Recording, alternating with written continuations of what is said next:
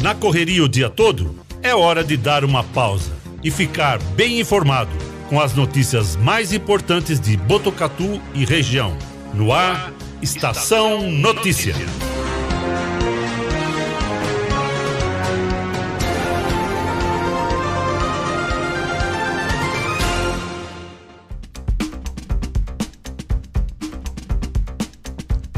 Pontualmente 4h20 no ar a edição número 124 do Estação Notícia, o jornal da sua tarde. Uma produção de toda a equipe do 14 News, o site de notícias de Botucatu e região. Acesse 14news.com.br e fique sempre muito bem informado.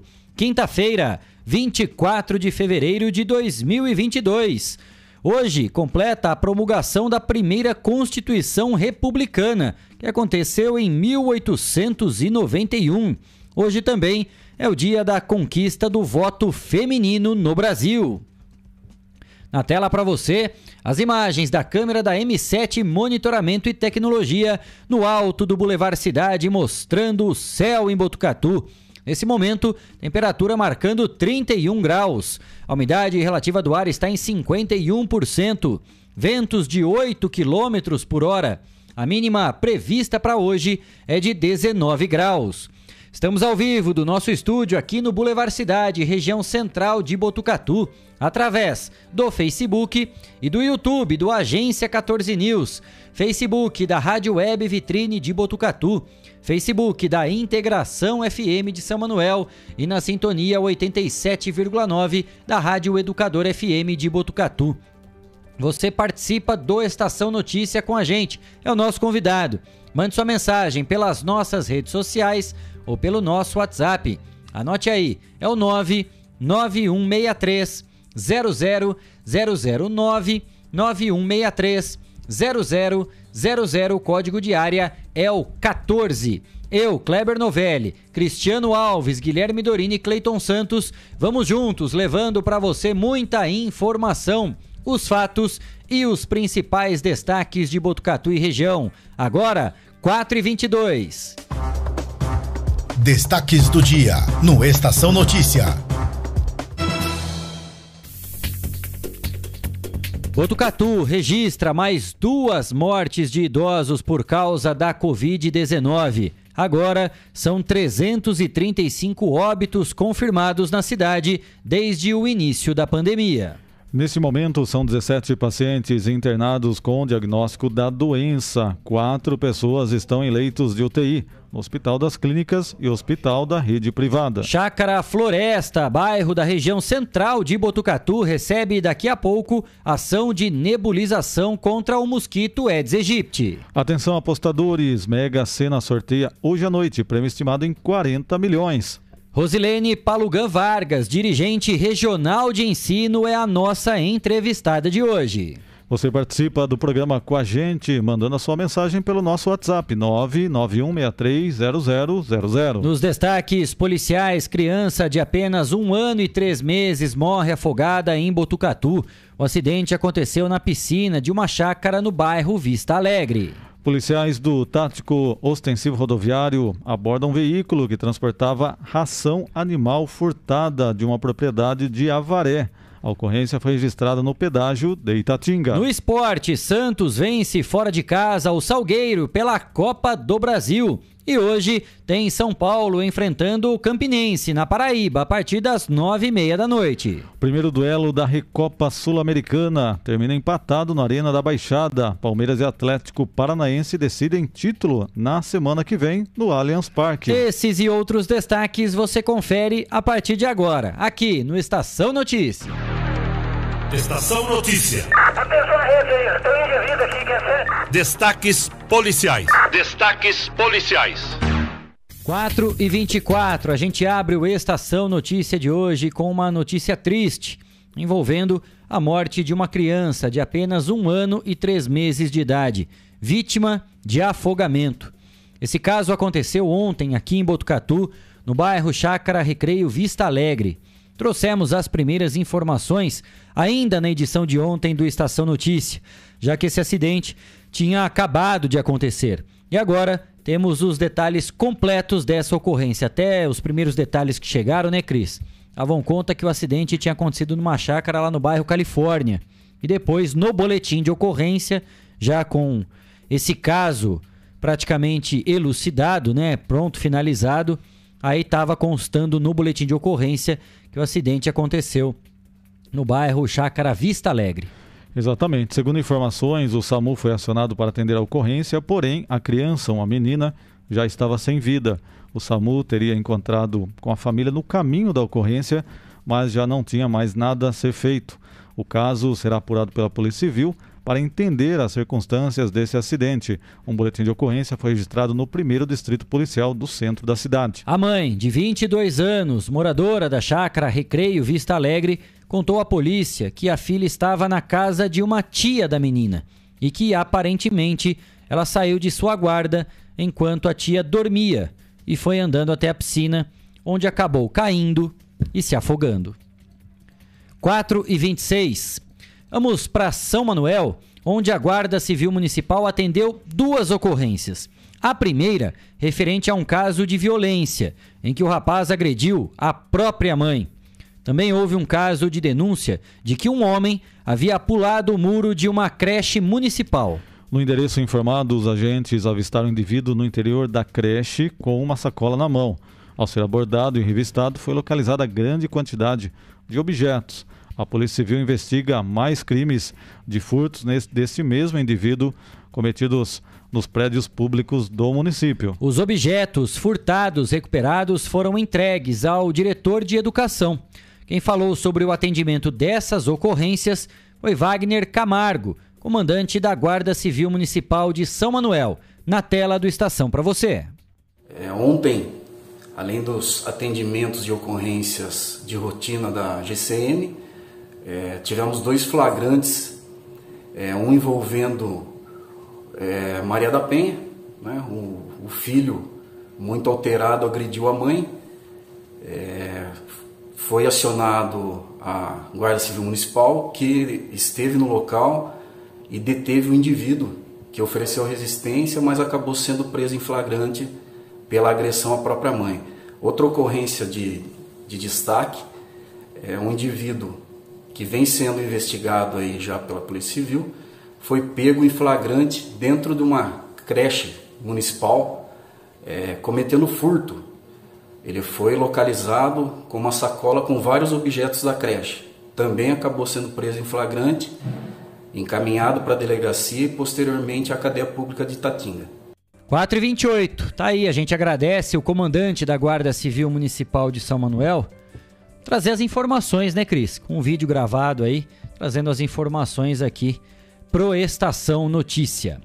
4 e 28 Agora uma ocorrência registrada na rodovia Castelo Branco, na região de Itatinga. Durante fiscalização pelo quilômetro 208, a equipe do Tático Ostensivo Rodoviário abordou os ocupantes de um caminhão Ford F4000, placas de Porto Feliz, é interior aqui de São Paulo. Durante busca veicular, os policiais rodoviários localizaram vários sacos de nylon abertos, com ração animal. Ao ser questionado, o condutor do veículo informou que havia carregado a carga de 80 sacos de 50 quilos de ração animal em uma granja de Avaré. A equipe pediu então a documentação fiscal ou outro documento que comprovasse a origem lícita da carga que transportava, mas os dois ocupantes passaram a demonstrar mais nervosismo e informaram que não possuíam tais documentos. O motorista informou que a carga de ração seria do seu sogro e que ele apenas a transportava, mas que retira a carga da granja com anuência do, de um caseiro. Os policiais do TOR localizaram a propriedade e, após contato feito, o proprietário disse não ter autorizado a venda e nem a entrega de parte do seu estoque de ração e que, inclusive, tem notado falta de grandes quantidades do material na sua propriedade. Ainda reconheceu um dos envolvidos como sendo o seu funcionário, é o caseiro da granja.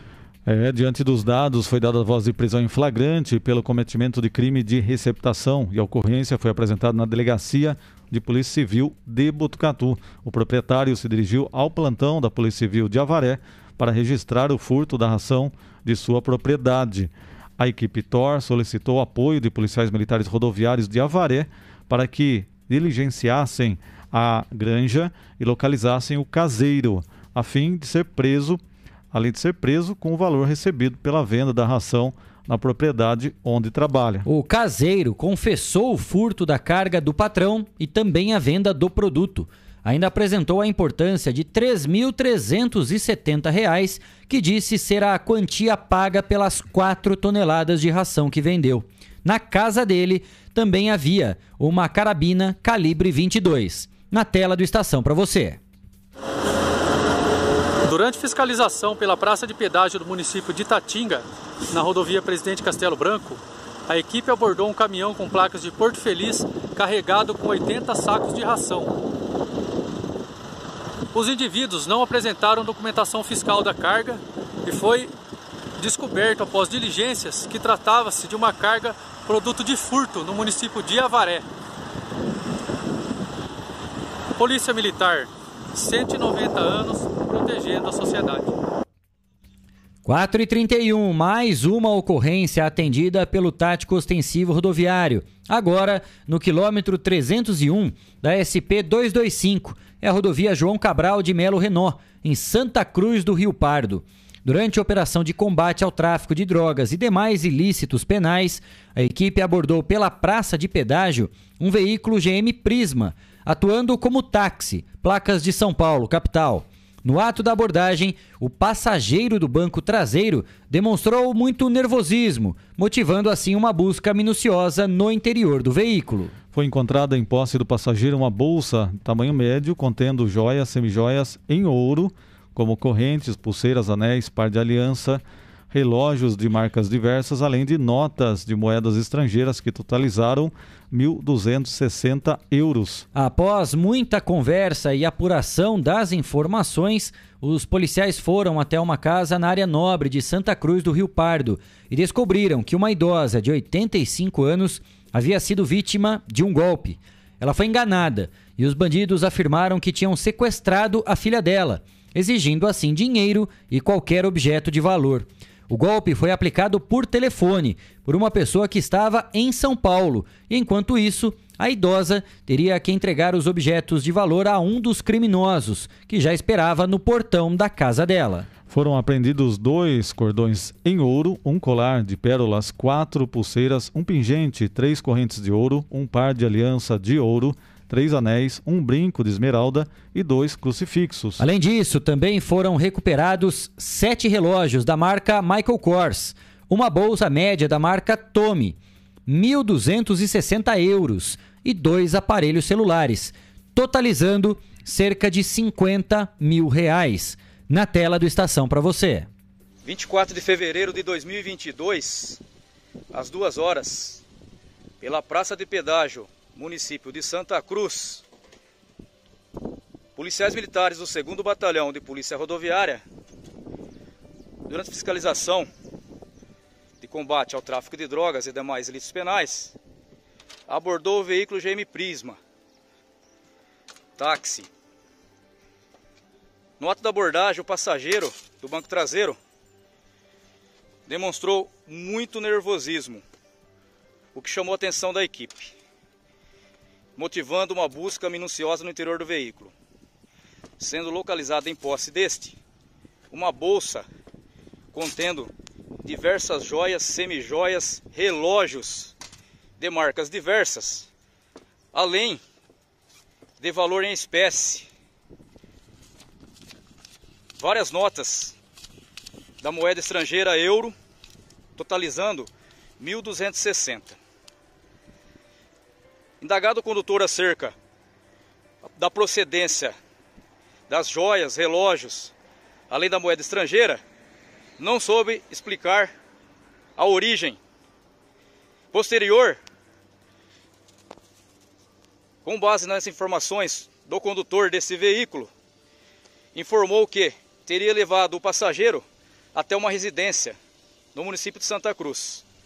Realizado um patrulhamento, diligência no local, localizado um familiar que informou que sua mãe estava sendo vítima de golpe. Bem como o infrator estava na porta da residência dela, exigindo dinheiro e objetos de valor estimável. Dois autores presos em flagrante pelo crime de extorsão. Polícia Militar, a Força Pública de São Paulo. 4 e 35 foram esses os destaques de hoje da polícia aqui no Estação Notícia. Estação Notícia, o jornal da sua tarde. Todos queremos o melhor preço e produto de qualidade na hora de construir ou reformar, não é mesmo? Por isso, eu indico para você a ABC da Construção, especialista em acabamentos. A ABC da Construção oferece desde tubos e conexões, pisos, azulejos, porcelanatos, louças, metais e telhas das marcas mais conceituadas do mercado. Quer diferencial? Você encontra na ABC da Construção, com ambientação 3D para simular as imagens e ter a ideia do ambiente após a reforma. Equipe especializada que vai até a sua obra para medir e definir a quantidade do material a ser comprado. É economia garantida na hora da compra. A ABC da Construção fica na rua Visconde do Rio Branco, número 1267. Visite a loja e confira. Bom atendimento e preços incríveis. ABC da Construção, especialista em acabamentos. 4 e 36 vamos com uma notícia que agitou o mundo. Guerra e invasão da Rússia na Ucrânia. Destaque do site G1. A Rússia destruiu mais de 70 alvos militares na Ucrânia. Entre esses estão 11 campos de pouso, três pontos de comando e uma base naval. As informações são do general Igor Konashenkov, porta-voz do Ministério da Defesa em Moscou. Ele disse que os russos derrubaram um helicóptero e quatro drones. A Rússia perdeu uma aeronave, segundo ele, e isso aconteceu por causa de um erro do piloto. O ministro de Defesa, Sergei Shoigu, disse aos comandantes russos que os soldados ucranianos devem ser tratados com respeito. Segundo o New York Times, mais de 40 soldados ucranianos morreram nos confrontos desta quinta-feira. Ao menos 18 militares morreram em um ataque perto de Odessa, no litoral do Mar Negro. O prefeito de Kiev disse que há quatro estações de metrô pelas quais não passam trens, que podem ser usadas como abrigos antiaéreos. Cerca de 23 quilômetros da cidade há uma luta no aeroporto militar de Gostomel. As tropas russas que invadiram a Ucrânia a partir de Belarus ganharam em uma região próxima da antiga usina nuclear de Chernobyl nesta, nesta quinta-feira. A liderança pró-Ucrânia na região de Donetsk, que é controlada por separatistas aliados aos russos, afirmou que houve um ataque russo que atingiu um hospital e que quatro pessoas foram mortas. O presidente Joe Biden dos Estados Unidos convocou um encontro do Conselho Nacional de Segurança do país nesta quinta-feira para discutir os últimos acontecimentos na Ucrânia. E, e, inclusive, nesse momento, na capa aqui do próprio site G1, enfim, todos os veículos de comunicação eh, nacionais aqui do Brasil já tem a principal manchete, né, dizendo que o Biden, que é o presidente dos Estados Unidos, anuncia sanções e descarta lutar contra a Rússia na Ucrânia. Né? Então há um temor muito grande de que houvesse qualquer tipo de retaliação, mas a situação é extremamente tensa, né? Muitos países já começam a se organizar para ver se vai haver alguma tentativa para evitar mais confrontos. E agora há pouco também houve a seguinte informação publicada. Cidades como Kiev e Kharkiv, as duas maiores do país, foram atacadas com mísseis e bombas. Tropas russas também desembarcaram em Odessa, que fica às margens do Mar Negro, e cruzaram a fronteira até Kharkiv. A Ucrânia diz que a invasão é total. Em resposta, o presidente da Ucrânia disse que o país reagiu, matando 50 soldados, destruindo quatro tanques russos e derrubando seis aeronaves. O presidente também afirmou que distribuiu armas ao povo e que o país adotou a lei marcial quando regras militares substituem as leis civis comuns de um país.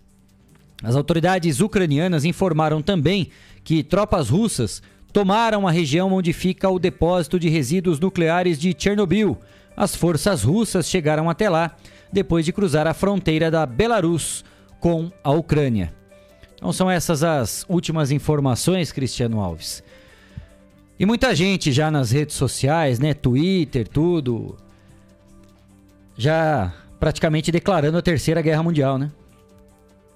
Eu não sei, a gente vai aguardar aí as próximas informações do que vai seguir os capítulos aí acerca dessa invasão russa à Ucrânia. A gente já enfrenta pouco problema no mundo, né? Essa grave crise aí provocada pela Covid-19, pelo novo coronavírus, enfim. E agora, não contente com tudo o que a gente já passa, da fome, doenças, tudo isso, o governo russo resolveu dar uma agitada no mundo aí também, né? 4h41. Agora notícias atualizadas de Petrópolis, no Rio de Janeiro. O número de mortos decorrentes das enchentes e deslizamentos de terra chegou a 208. O dado foi confirmado na manhã de hoje pela Polícia Civil.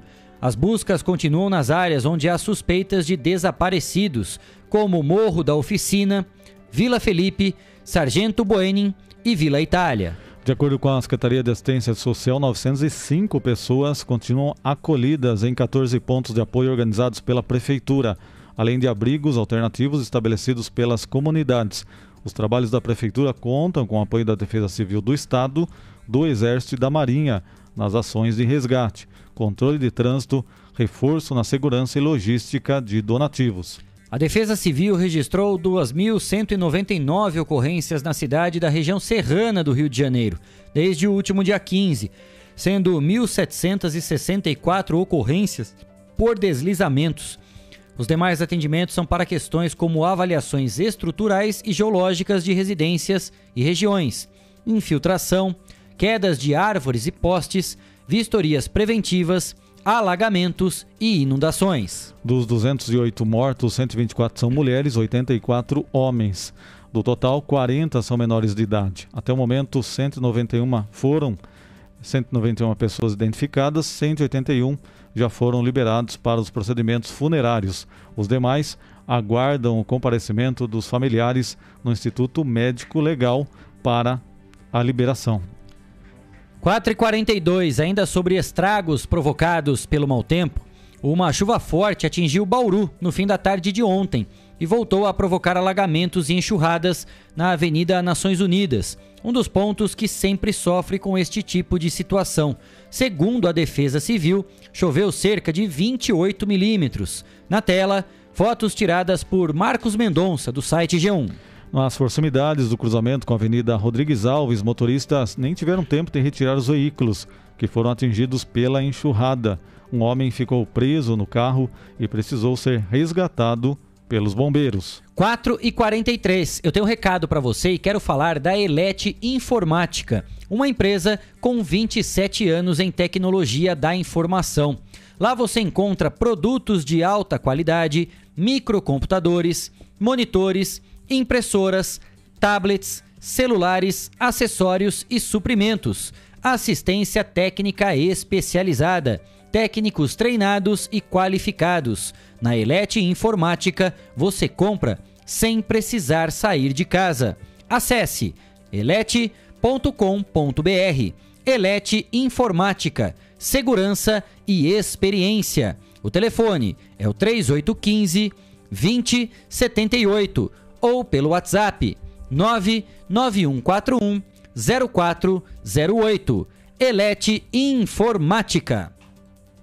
4h44, o Estação Notícia vai fazer a sua primeira rápida parada. E na volta do intervalo, entrevista com a Rosilene Palugan Vargas, que é dirigente de ensino aqui de Botucatu. Não saia daí, a gente volta já já. Estamos apresentando. Estamos apresentando. Estação Notícia, o jornal da sua tarde.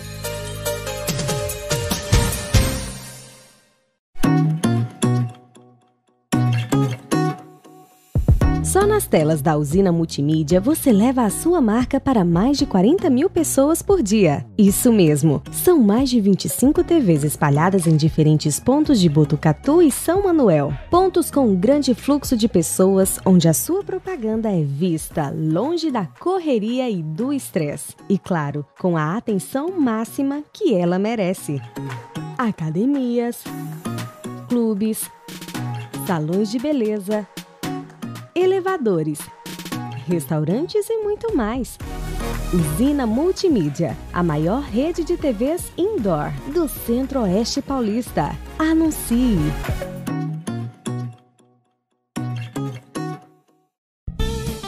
Fogasa Botucatu, uma ótima opção para você terminar muito bem o seu dia. De quarta a domingo, servindo os melhores lanches, pastéis e aquela porção especial de dar água na boca. Experimente também nossa deliciosa fogasa. São vários sabores à sua escolha. Venha conhecer. Estamos em frente à rotatória da rodovia Gastão da Alfarra. Ou, se preferir, peça pelo delivery 98 803 5218. Fogasa Botucatu.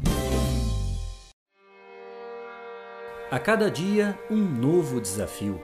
Nesse momento de incertezas, mais do que nunca é preciso transformar ideias em oportunidades. Juntos, vamos criar a melhor estratégia para sua empresa. A Smart Comunicação é uma agência especializada em jornalismo, marketing e publicidade e propaganda. Atuamos com comunicação corporativa e planejamento estratégico. Conte com nossa equipe para gerenciar e produzir o conteúdo ideal das redes sociais. Também trabalhamos com vídeos institucionais e comerciais para deixar a sua marca em evidência. Venha para a Smart Comunicação.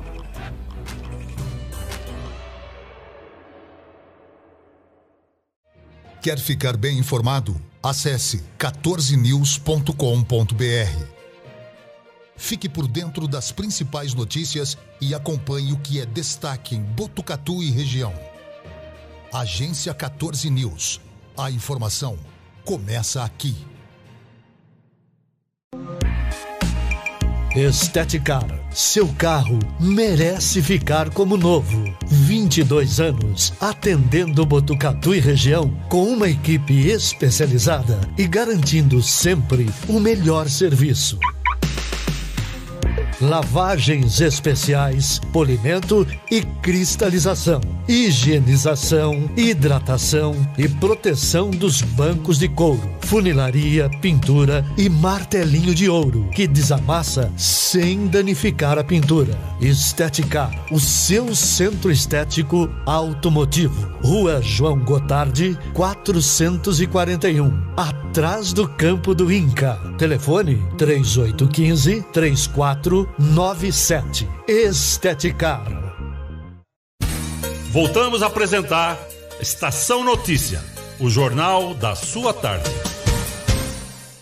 4 e 48 estamos de volta com a edição número 124 do Estação Notícia, o jornal da sua tarde, ao vivo, através do Facebook e do YouTube do Agência 14 News, Facebook da Rádio Web Vitrine de Botucatu, Facebook da Integração FM de São Manuel e na sintonia 87,9 da Rádio Educador FM de Botucatu. Como sempre, você é o nosso convidado participe do Estação Notícia com a gente. Mande a sua mensagem pelas nossas redes sociais ou pelo nosso WhatsApp. Tá no cantinho da tela aqui para você, ó. É o 14 99163 00009 9163 0000. Conforme eu anunciei no bloco anterior, a gente está recebendo hoje aqui no nosso estúdio do Estação Notícia, no Boulevard Cidade, região central de Botucatu, a dirigente regional de ensino, Rosilene Palugan Vargas.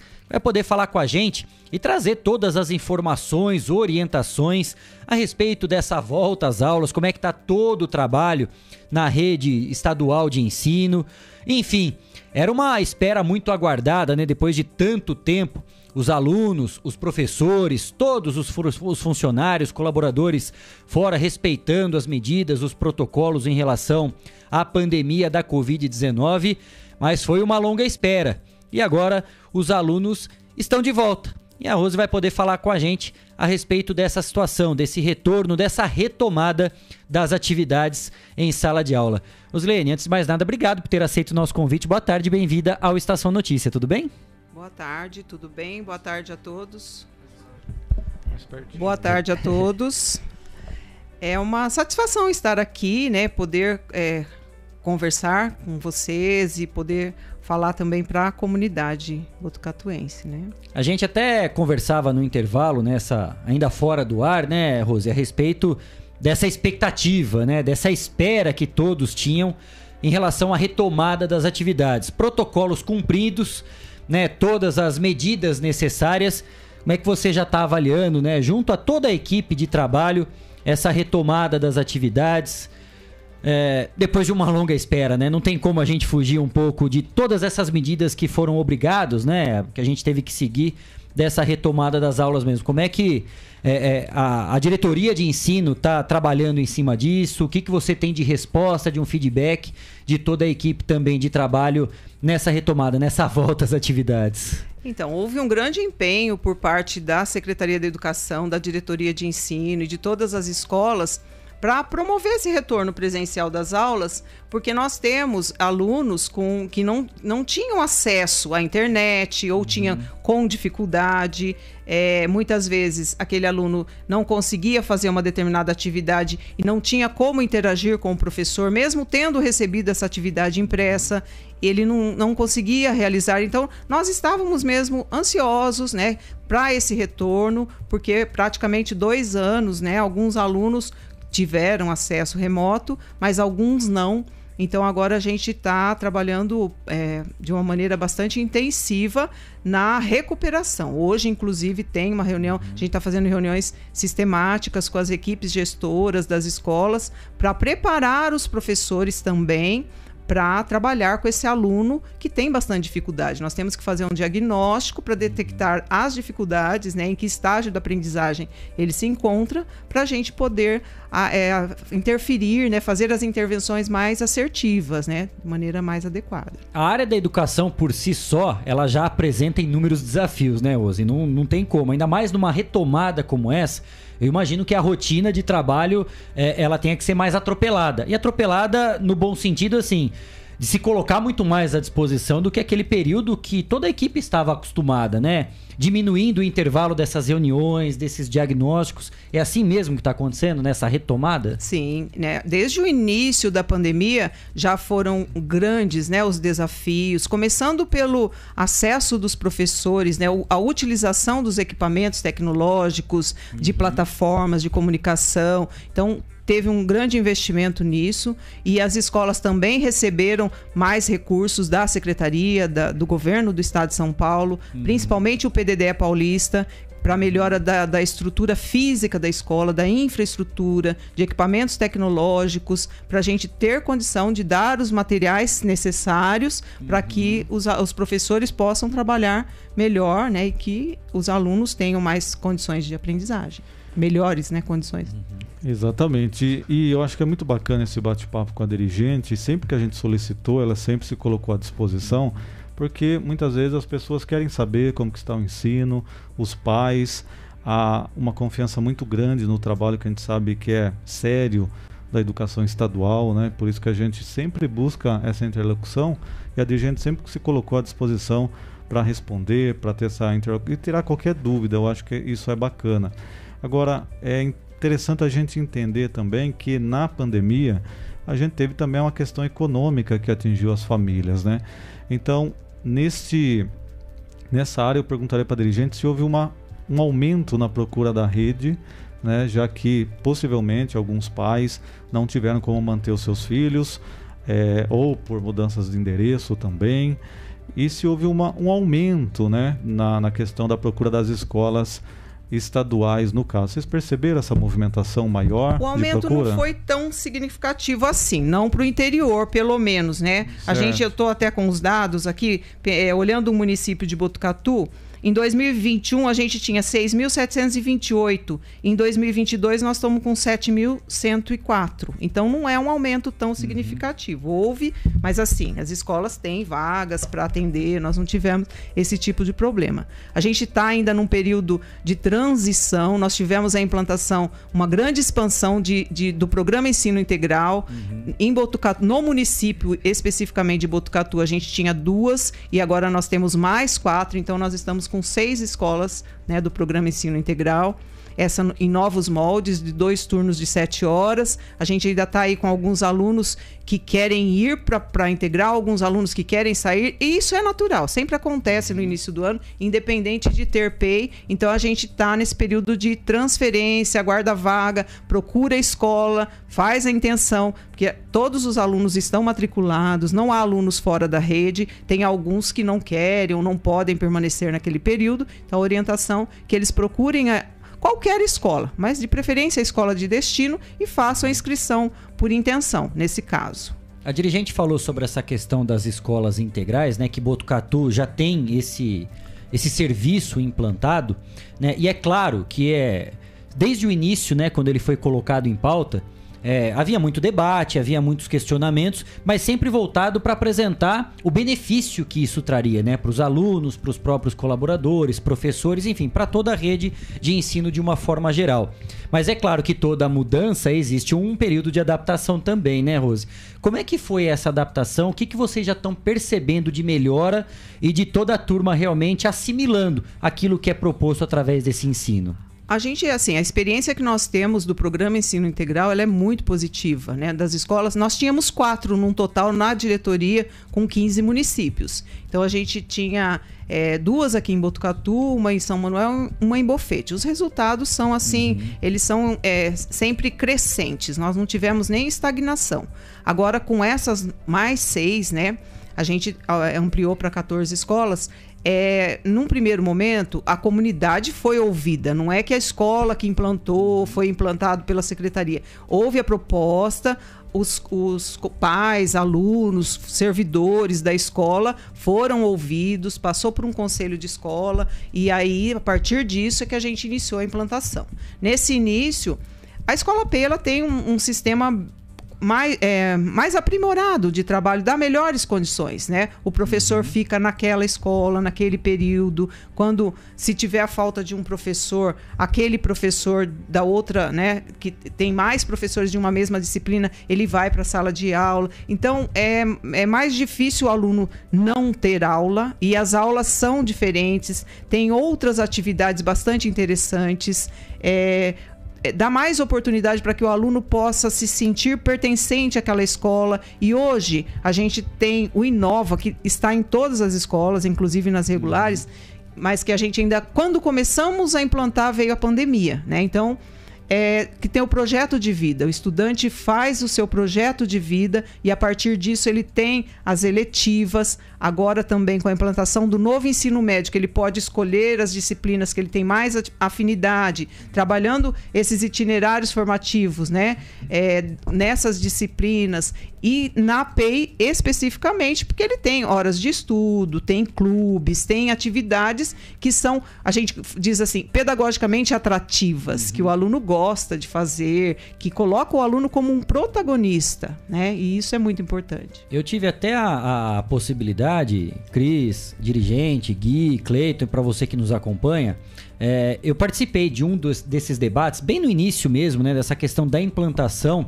da escola de tempo integral em Botucatu, em outras cidades aqui da nossa região, né, centro-oeste afora. E dois pontos me chamaram muito a atenção, Rose, né, ouvindo dos próprios pais. Primeiro, claro, né, num primeiro plano, é a questão do próprio ensino, né, da educação, do filho estar recebendo muito mais informação e conhecimento. Isso é o ponto principal. E o segundo é a questão social que estava envolvida. Porque muitos pais relataram: pra gente é um motivo de satisfação saber que o nosso filho vai estar na escola o dia todo.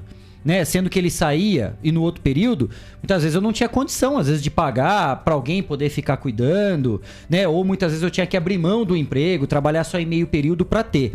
Eu acho que isso foi foram dois pontos principais que vocês tiveram também de resposta dos próprios pais, né? Sim, os pais apoiaram a maior parte assim das escolas na, quando foram ouvidos, a maior parte apoiou a implantação e os próprios alunos também, eles gostam da escola. O aluno começa a gostar da escola. Uma coisa que me marca, eu sempre costumo falar, que me marca muito dos primeiros relatos que eu ouvi dos alunos que foram para a escola integral, que eles falavam assim: o professor olha no meu olho e, me, e sabe o meu nome, porque ele tem momentos para isso, tem uhum. momentos de interação. No horário de almoço, por exemplo, não é o mesmo horário do professor, ele está ali junto, ele está participando, tem uma interação uhum. diferente, porque o professor tem mais condição também, ele fica naquele turno com aqueles alunos. Uhum. Tem uma, a tutoria que a gente chama, o estudante ele pode escolher o tutor dentre os professores e dentre a equipe gestora. Então não precisa nem ser um professor dele, né? Pode ser um professor de outra sala que ele admira, que ele gosta, que ele queira interagir, que faz essas intervenções, ouve o aluno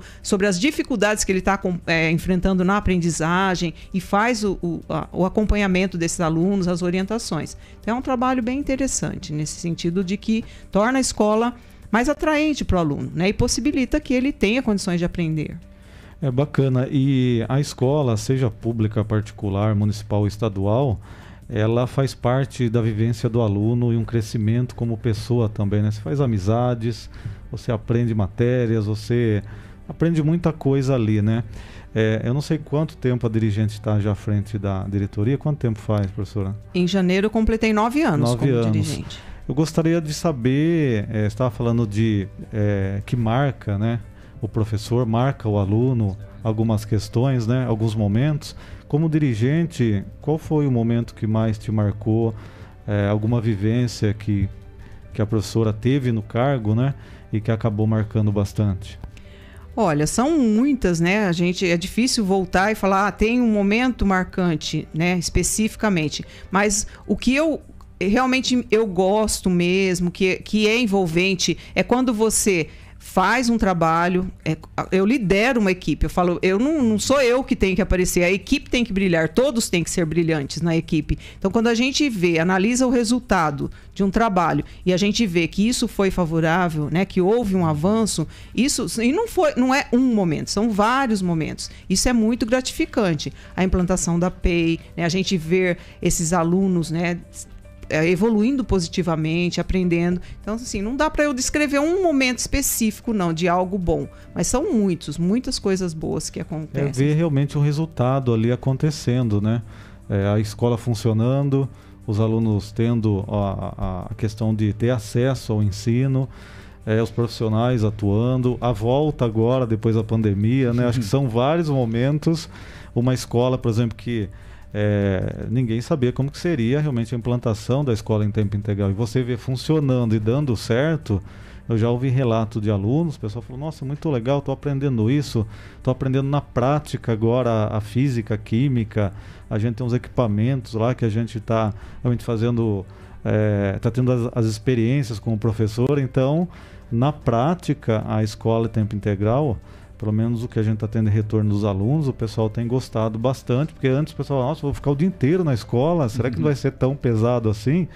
E a experiência parece, pelo menos o retorno que eu ouvi de alguns alunos, a gente entrevistou o pessoal que é até do Pedrete, né, é, de forma recente, e o pessoal, né, que é uma escola em tempo integral, o pessoal tem falado que realmente está dando certo, tem dado resultados dos alunos tem realmente dado esse feedback positivo. A participação pra, deles, pra né, todo Cris? mundo. A interação maior dos próprios alunos em cuidar daquele ambiente escolar, né? É, tem aluno que nem quer ir embora da escola, dependendo da atividade, mas já vai acabar, já vai embora. Acontece esse tipo de situação, né? É, São é, atividades sou... envolventes. Eu sou assim, é, é, é complicado até para eu falar, porque eu estudei a vida toda em escola pública, né? Então eu tenho um carinho imenso é, pela rede estadual, porque eu estudei em várias escolas aqui, escolas aqui de Botucatu.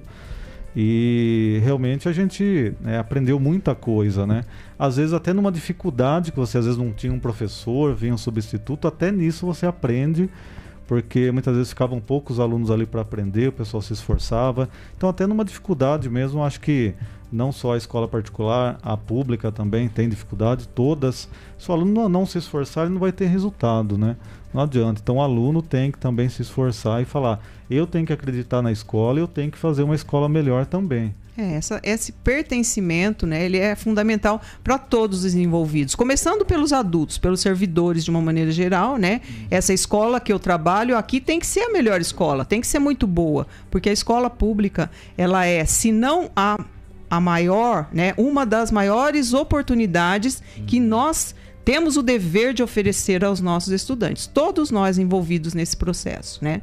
Todo mundo que trabalha direta ou indiretamente, né, na diretoria de ensino ou nas escolas, na secretaria, tem a obrigação de fazer um bom trabalho. Eu costumo dizer, nós não, não estamos aqui obrigados, nós escolhemos estar aqui e nós temos que fazer o melhor trabalho. E quando eu não sei, tem que contar com ajuda, tem apoio, tem, tem suporte né, de, de todos os outros envolvidos. Sempre tem alguém que pode nos apoiar. A gente enfrenta um problema, né, Rose? E isso não é só na área da educação, né? Em qualquer área, qualquer discussão, ainda mais com as redes sociais hoje efervescentes, né? Todo mundo se acha no direito de ser especialista em todos os assuntos.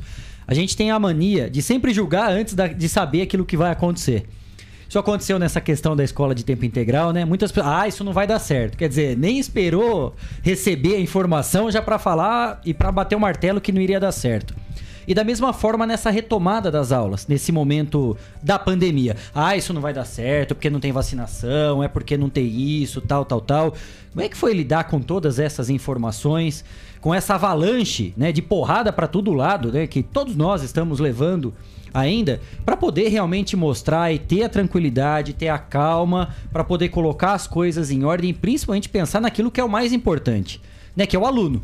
Porque em muitas discussões a gente percebeu assim, tem pessoas que estão querendo bater muito mais numa questão política do que propriamente técnica né? E não estão pensando no ponto principal, que é exatamente que é o, o, aluno, né? né? Que está lá na escola. Então, nós tivemos um apoio. O secretário Rossielli é completamente favorável, ele esteve sempre à frente, defendendo esse retorno. E todos nós que estamos juntos, os diretores de escola foram muito, muito prontos, eles acolheram as propostas, é, trabalharam intensamente para fazer todas as adequações nas escolas, para que a gente tivesse as melhores condições para os alunos, investindo nas, nos EPIs, né, em salas mais arejadas, em ambientes mais adequados. Nós temos escolas que estão muito bonitas, assim, né? Uhum. Para receber o aluno. Ver, essa escola é diferente agora, ela está melhor, ela está mais adequada. Recebemos né, muitos equipamentos, os diretores também puderam comprar muitos equipamentos para que tenha mais condições uhum. de trabalho. Então, foi um grande apoio e um trabalho muito articulado, envolvendo a secretaria, a diretoria de ensino e uhum. principalmente as escolas, que é lá que tudo acontece, porque tem que chegar na sala de aula. Tudo que a gente faz é para que chegue na sala de aula, uhum. para que o aluno aprenda. Todo mundo tem que ter essa visão, todo mundo que está envolvido na educação. Claro que frequentemente, né, toda a equipe está se unindo, está se reunindo para poder discutir os principais pontos, problemas, soluções também, né, em cada situação específica. Qual que é o, não sei se existe, se é possível falar, né, Uso, porque é só no dia a dia que vai começando a pegar essas informações. É óbvio, né, que existe prejuízo maior para alguns alunos com outros, né, em relação a essa parte da modernidade, de conseguir ter acompanhado ou não algumas aulas em loco, em, em casa, enfim. Vocês trabalham com algum prazo para falar, não, a partir de tal período, tal mês ou tal data, a gente já tem que ter mais ou menos, né, um um, um relatório, né, para saber se determinados alunos precisam de um reforço. Não sei se tecnicamente também eu estou falando o termo correto, aí você pode explicar tá muito melhor isso. Não, a gente trabalha, a gente tem avaliações periódicas, tem as avaliações da própria escola e tem as avaliações que já vêm da própria secretaria, porque existe um currículo que uhum. tem que ser atendido por todas as escolas. E essas avaliações, elas vêm da própria secretaria para todas as escolas estaduais. Nós estamos agora até amanhã o prazo para aplicação avaliação que a gente chama avaliação diagnóstica de entrada. Todos os alunos têm que fazer. A partir disso, na quarta-feira, a escola começa um replanejamento aí com esses dados, avaliando o estágio dos alunos, porque aluno, é, não dá para eu recuperar olhando uma classe, eu tenho que recuperar olhando aluno por aluno. Uhum. E a gente tem plataformas onde esses dados são computados, que a gente identifica a habilidade que cada aluno não, não domina de acordo com aquela ano série que ele está.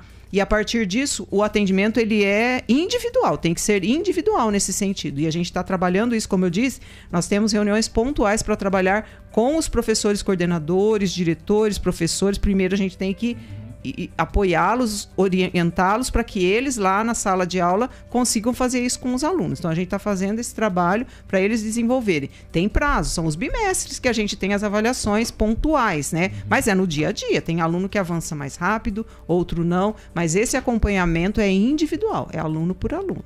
É isso, Cris, porque Exatamente. tem essa mania, né, de sempre falar antes da hora, de saber o que, que vai acontecer e principalmente de escutar, né, entender tudo que está sendo colocado de estrutura, de informação. Aí depois, com o tempo, se não der certo, aí tem todo o direito de vir a crítica, né? O problema é isso, que a gente enfrenta, ainda mais na área da educação, né? Um tema sempre muito sensível, que está em pauta a todo momento. As pessoas têm mania, né? Colocam um assunto em pauta, ah, já não vai dar certo, já vai dar problema. É sempre antes da hora. E a gente está percebendo, né? Muitas críticas que foram feitas lá atrás, né? Inclusive nessas vésperas da volta às aulas e, tá, e, tem toda uma equipe por trás. Porque quando você faz a crítica, você não está afetando só o governo, só o secretário, não é só a parte política. está afetando quem teve em casa, mas que continuou trabalhando durante a pandemia. Porque afinal os professores não pararam em nenhum momento, né? Exatamente. Tem mu muita gente séria, comprometida, bem preparada, que está trabalhando né, para essa evolução dos alunos, para que eles realmente aprendam. Cris. Eu acho também que é, nessa questão, a gente estava falando aqui às vezes cobrar o educador, cobrar a direção da escola, cobrar dirigente de ensino, cobrar todos que estão na direção, na posição ali de educadores, mas como eu estava comentando também, tem a questão do pai acreditar, do pai apoiar, do aluno apoiar. Eu acho que a escola é uma comunidade, né? Que a gente tem que sempre acreditar e incentivar os educadores também. Porque se eu ficar, como o Kleber falou, só criticando, só criticando, a gente não vai chegar a lugar nenhum. Né? É muito fácil chegar lá criticar e não propor mudanças. Agora, quando você tem um Grêmio, que eu sei que a, a que a própria diretoria é, incentivou muito uhum. a criação, ou seja, o aluno participa e eles acabam realmente fazendo parte das mudanças. Ó, oh, a gente acha legal isso, que tal fazer desse jeito? Eu acho que as coisas estão caminhando, eu acho que teve uma evolução muito grande na rede estadual dos últimos anos para cá, que antes a gente via muito desacreditada e hoje a gente tem outro olhar para a rede estadual, bem diferente de é, mais de 10 anos, vamos dizer assim. Né? Hoje tem um outro olhar para a rede estadual. É muito importante. Você colocou. Hoje, de manhã, na abertura, conversando com os coordenadores, falei: todos nós temos que ser protagonistas, todos os envolvidos, né? Os alunos, mas também os educadores e os pais, né? Hoje eu, eu vejo assim a escola mais próxima, apesar de não fisicamente, mas por redes sociais, por canais, né, de, de, diversos aí ferramentas, a escola tem um contato direto. O pai pode procurar e deve procurar a escola quando tem um determinado problema. As questões, os problemas, eles precisam ser abordados, né? Não é, ah, eu tenho medo de alguma coisa. Não é isso. Eu preciso conversar seriamente sobre um determinado problema, porque o que a gente quer é encontrar uma solução. Se está acontecendo algo que não está de acordo, é fundamental que o pai ou qualquer pessoa que esteja vendo coloque, né, para mim, ou tem a diretoria de ensino que está à disposição, ou procurar diretamente a escola, né, numa situação para ter esse diálogo. Tem esses momentos na escola, as reuniões de pais, as reuniões de conselho de escola, uhum. reuniões de conselho de, de classe série, que os pais também podem e devem participar. Então a escola hoje ela é muito mais aberta e os pais devem fazer valer. Acho que ainda existe um, um certo é, receio, ainda não tem uma participação tão ativa, mas deve haver isso, esse estímulo por parte da escola e o interesse também dos pais. Procurem as escolas, conversem com os diretores, né? Conversem com a equipe para contar o que está acontecendo, qual é a dificuldade, qual é o problema para chegar numa solução. Tem que ser discutido, uhum. né, para chegar numa solução conjunta. É isso aí, participe, né? Eu acho que isso que é muito bacana. Mas eu achei é, muito legal a gente poder conversar sobre esse início de ano, a gente dar esse feedback para os pais também, para eles saberem né, como está sendo a forma de pensar né, de toda a equipe, da diretoria. Eu acho que isso é bacana, né, porque tem a dirigente aqui, tem toda uma equipe também por trás que faz parte. Que a gente manda um abraço a todos aí da diretoria da rede estadual aqui da nossa região, que cuida né, com muito carinho realmente de todos os projetos aqui na rede.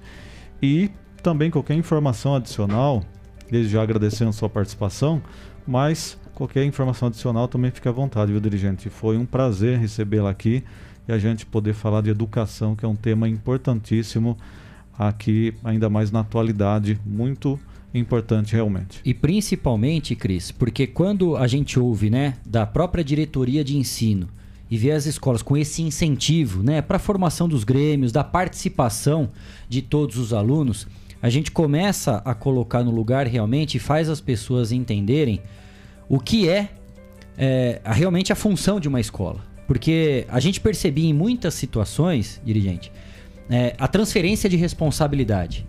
Né? Os pais, às vezes, colocando uma responsabilidade na escola que é de casa.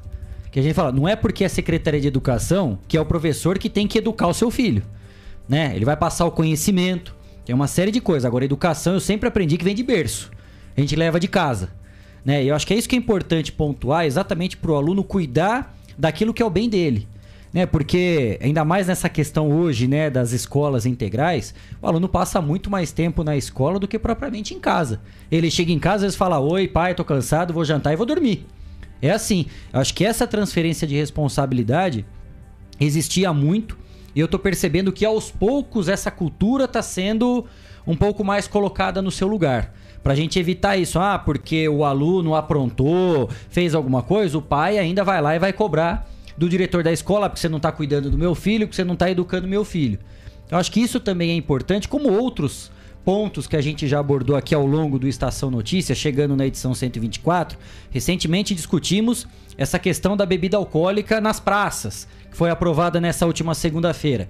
Agora a polícia vai ter que ir lá, a Guarda Civil Municipal, e vai ter que fazer a fiscalização. Quer dizer, a gente está transferindo para a Guarda, para a polícia cuidar do jovem, né, que está indo beber, que é uma coisa que tem que vir de casa sei como a dirigente é, avalia essa situação também, todo esse panorama e esse incentivo dos grêmios. Eu acho que é uma coisa fantástica. Tem que ter, porque faz realmente você colocar e os próprios alunos começam a conversar entre eles e apresentar para o colega, para o amigo. Falar: Ó, oh, viu, se você fizer isso, a gente vai estar tá sendo prejudicado.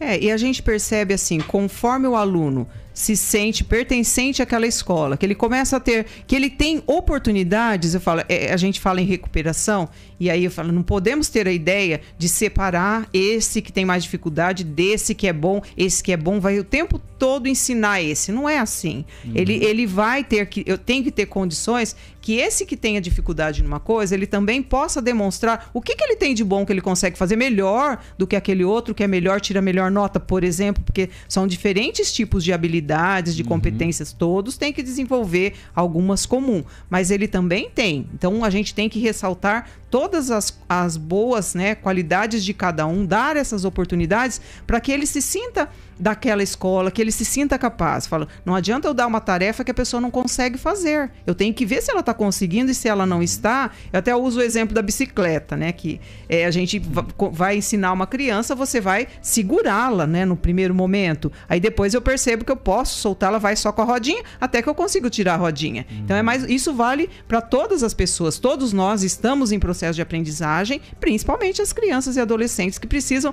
do apoio de todas as pessoas, cada um no seu papel, né? Também a gente tem a rede protetiva, né, envolvendo outras instituições que também têm esse papel, instituições públicas. Então é um conjunto, são problemas complexos que envolvem diversos setores da sociedade para resolver esses problemas. Os pais em casa com a educação, professor na escola, toda a equipe para dar essa educação formal, mas aí envolve muitas outras instâncias, né? E a gente precisa detectar. e a gente percebe aquele aluno que se sente daquela escola, ele melhor, melhora em todos os sentidos, inclusive na questão de, de, de indisciplina que uhum. a gente uhum. costuma dizer, né? O Cris até trouxe é, é, essas perguntas nesse bloco aqui de entrevista, dirigente, né? Que muitas pessoas mandaram, né? E chegou uma aqui pelo nosso WhatsApp também uma dúvida interessante que é importante, né? Pode ser a dúvida de muitas outras pessoas também. Por conta dessa questão da pandemia, nesse ano de 2022, houve alguma alteração em relação ao calendário? Aquilo que mais ou menos está previsto na programação. Ah, vai ter férias em julho, não vai ter, vai seguir. O calendário enfim. é o mesmo do ano passado. No ano passado teve alteração, porque tem, uhum. tem sempre um. em tempos de pandemia, mais do que nunca, a gente tem certeza que aquilo que a gente precisa planejar, mas as coisas nunca ou uhum. quase nunca saíram conforme o planejado. Uhum. A gente teve que fazer adequações o tempo todo. Então, esse ano, o calendário, não vou saber agora de cabeça, mas tem um recesso de uma semana em abril tem o recesso, teve as férias em janeiro, né, uhum. né, para os alunos. O mês inteiro para o professor 15 dias, depois tem uma semana de recesso em abril, tem 15 dias de recesso em julho e tem mais uma semana em outubro, conforme já estava previsto desde o ano passado, que acabou antecipando por conta da pandemia, pandemia retorna, não retorna, uhum. mas esse ano é o mesmo calendário do ano passado. É, imagino moldes. que às vezes possa surgir dúvida, né? Claro que esse calendário ele está definido, óbvio que se houver qualquer alteração em relação a pico de pandemia, tudo é sentado e conversado novamente. Mas, a princípio, aquilo que foi determinado do ano passado, ele continua. A gente reforça, a não ser que haja alguma alteração aí na volta do feriado do carnaval, suba pico de doença de novo. Felizmente, com a vacinação, o número de internações caiu de forma absurda, principalmente aqui em Botucatu, que teve essa questão da vacinação em massa, né? Então, de qualquer forma, caso haja alguma alteração daquilo que já estava previsto, é óbvio que a diretoria, né, a diretoria de ensino vai passar para cada escola e aí vai ter um comunicado para todos os pais, seja através dos canais de comunicação que são automáticos. Sim, a escola aí, né? sempre divulga todas as alterações, né, tanto nas reuniões como em todos os canais, né, de comunicação com, com os pais. Cris, mais alguma informação, algum questionamento que chega aí de quem nos acompanha pelas nossas redes sociais? É, as pessoas estão comentando aqui e eu acho o seguinte, né? Às vezes a, as dúvidas é, das pessoas, né? Como a gente teve várias mudanças, né? Agora escola em tempo integral, mudança nisso, volta da pandemia, a, se houve alguma mudança na questão também na parte didática que as pessoas é, perguntam aqui na questão de matérias, porque lógico, quando houve implantação da escola em tempo integral é, as matérias, tudo mais, isso né, foi reformulado por conta do tempo. É, quem não está no sistema integral, houve alguma mudança ou continua a mesma coisa? Como eu disse, né, já foi implantado o Inova logo no início da pandemia, que é essa parte da. que é mais ou menos uma adequação daquilo que acontece na escola integral para a escola regular. Uhum. Que é esse projeto de vida, aí o aluno vai participar das aulas que a gente chama de eletivas, aí no final tem um produto né, dessa eletiva, que pode ser uma apresentação, pode ser um trabalho, pode ser. Então é uma forma diferente do aluno participar daquelas aulas. Tem as aulas de tecnologia, né, tem os equipamentos, né, na escola. Então tudo isso já é, já foi diferente, é que agora que eles estão se apropriando disso presencialmente, porque como era online, uhum. era muito difícil, muito diferente, né, muito mais adaptado. E assim, como eu disse, a recuperação, essa, é, esse olhar, esse, esse é, direcionamento, o foco para detectar e o tempo todo cada aluno, cada aluno dentro de uma mesma sala, a gente tem alunos em diferentes estágios, né? Tem aluno que conseguiu acompanhar, que já está mais adiante, tem alunos que não, e a gente tem que trabalhar com isso, né? E as metodologias têm que ser muito diferenciadas, muito diversificadas. É, são informações importantes e por isso, né, que o Estação Notícias 14 News fizeram questão de fazer esse convite, né, para a dirigente regional de ensino, a Rosilene Paluga Vargas, para trazer esses esclarecimentos, orientações, porque há muitas dúvidas. E a educação foi, é e sempre será um assunto muito importante para todos nós, né? Para a gente colocar à disposição. A dirigente nunca se furtou, né, de passar os detalhes importantes, mesmo nessa correria, né, da, principalmente da retomada das aulas, são muitos questionamentos, dúvidas, porque parece que tudo que programa hoje amanhã pode mudar, né? Exatamente. Pode virar de cabeça para baixo. Mesmo assim, fica aqui em nome seu, Rose, né? Um, um abraço especial aqui do Estação Notícias para toda a equipe da diretoria de ensino, da secretaria, aos professores, toda essa equipe, né? Que mesmo durante a pandemia, às vezes fala, ah, ficou em casa. Mas o trabalho, às vezes, né, em casa, ele é muito pior do que propriamente sala de aula. Pior que eu digo assim, de tempo, né? De você colocar à disposição, de ter a atenção do aluno para que toda aquela matéria, toda aquela programação que foi feita, que ela continue, que ela tenha um andamento. E a gente fica sempre à disposição, né, da diretoria de ensino.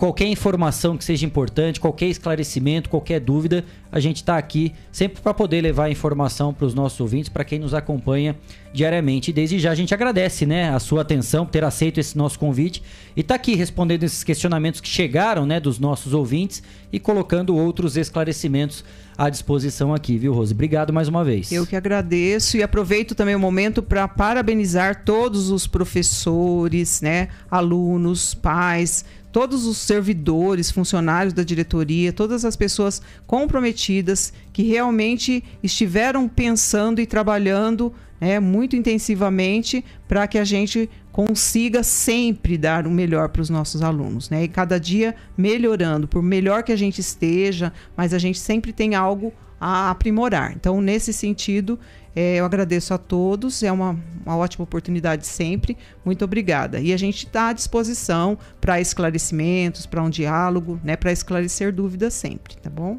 Legal, nós conversamos aqui com a Rosilene Paluga Vargas, que é dirigente regional de ensino, trazendo todas essas informações e esses esclarecimentos a respeito do trabalho da diretoria de ensino aqui de Botucatu. São quantas cidades, Rose? 15 municípios. 15 municípios. Quantas escolas no total? 35. 35 escolas. Sendo 14 integral. De pois é. Programa de ensino integral. É fácil o desafio, é Quase enorme, metade né? já.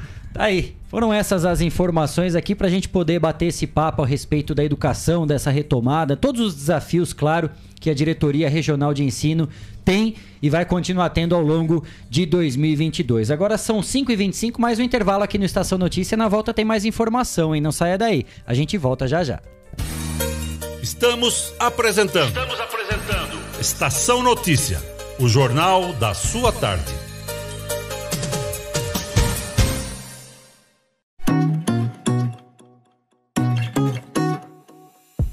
Nas telas da usina multimídia você leva a sua marca para mais de 40 mil pessoas por dia. Isso mesmo, são mais de 25 TVs espalhadas em diferentes pontos de Botucatu e São Manuel. Pontos com um grande fluxo de pessoas onde a sua propaganda é vista longe da correria e do estresse. E claro, com a atenção máxima que ela merece. Academias, clubes, salões de beleza elevadores, restaurantes e muito mais. Usina Multimídia, a maior rede de TVs indoor do Centro-Oeste Paulista. Anuncie!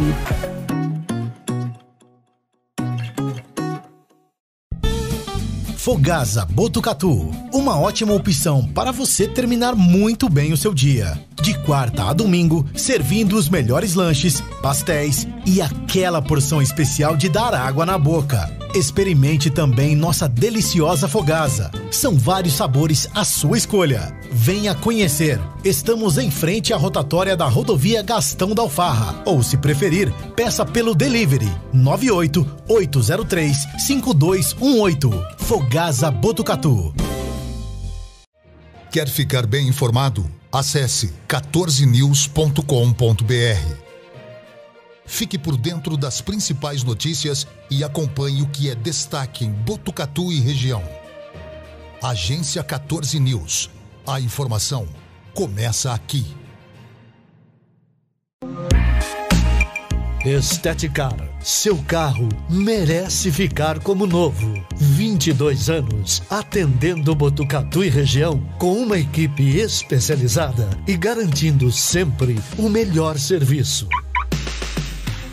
lavagens especiais, polimento e cristalização, higienização, hidratação e proteção dos bancos de couro, funilaria, pintura e martelinho de ouro que desamassa sem danificar a pintura. Esteticar, o seu centro estético automotivo. Rua João Gotardi, 441, atrás do campo do Inca. Telefone 3815 3497. Esteticar.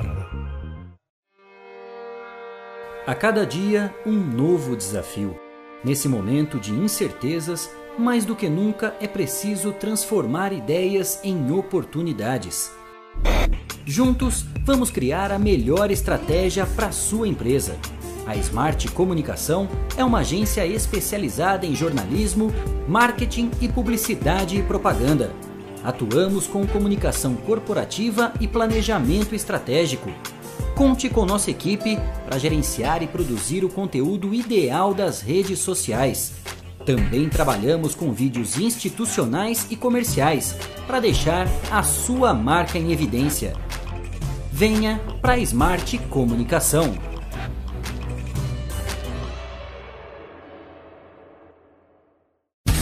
Voltamos a apresentar Estação Notícia, o jornal da sua tarde.